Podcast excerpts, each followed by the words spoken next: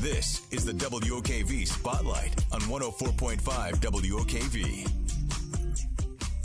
WOKV News Time is coming up on 814. I'm April Davis alongside Rich Jones. And we now know after the Supreme Court ruling that uh, 40 million people are about to have to pay back student loans for a total of about $430 billion. So we want to know if you're one of those people, what you need to know about the payments as they resume next month. So we have Brian Walsh's, uh, he is an expert from SoFi, and you're a student loan manager. So you know all about this. Thanks for joining us, Brian. Yeah, thank you so much for having me. Yeah, so what is your advice for people that are going to start paying back these uh, payments on their student loans? Some of them have gone more than three years without making a payment. Yeah, typically we're working through three steps with people. Number one, just refamiliarize yourself with your student loans because it has been so long. So log into your loan servicer, check the balances, the payments, the interest rates, things like that.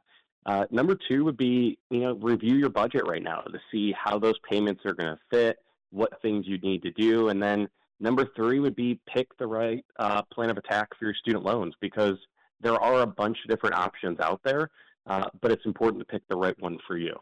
Yeah, we know that this opens up the all the scammers uh, know that this money is going to be, be paid back, and so it gives them opportunity to try and get in on some of that. So, what do people need to be aware of as far as scams go? Yeah, I mean, ironically, I got an email I think last month uh, with a link to click to make my payment on my federal student loan. I haven't had one in six or seven years, so it is happening. That's why it's important to know where to turn to. So your loan servicer is going to have all your information with making payments, with updating automatic payments, different things like that. You can talk to a financial planner to understand your outcomes. And then it's always going to be a good idea to uh, enroll in credit score monitoring. So that way you're always up to speed on what's going on with your credit score. And then you can identify or flag anything if something looks fishy. Yeah. And so, how do people know how to find the official payment they need to make and what that payment is going to be? And if it's too high, what can they do about it? Yeah. So, the place to start would be you can go to studentaid.gov and you can find tons of great information there about federal student loans. Um, ultimately, your loan servicer is the company that's going to interact with you on repaying that loan. So, you'll set up your payments with them, you'll see your details, they'll send you statements, stuff like that and then if you need to lower your payments, you typically have three options. Uh, number one would be you could extend your repayment term if your loan balance is big enough.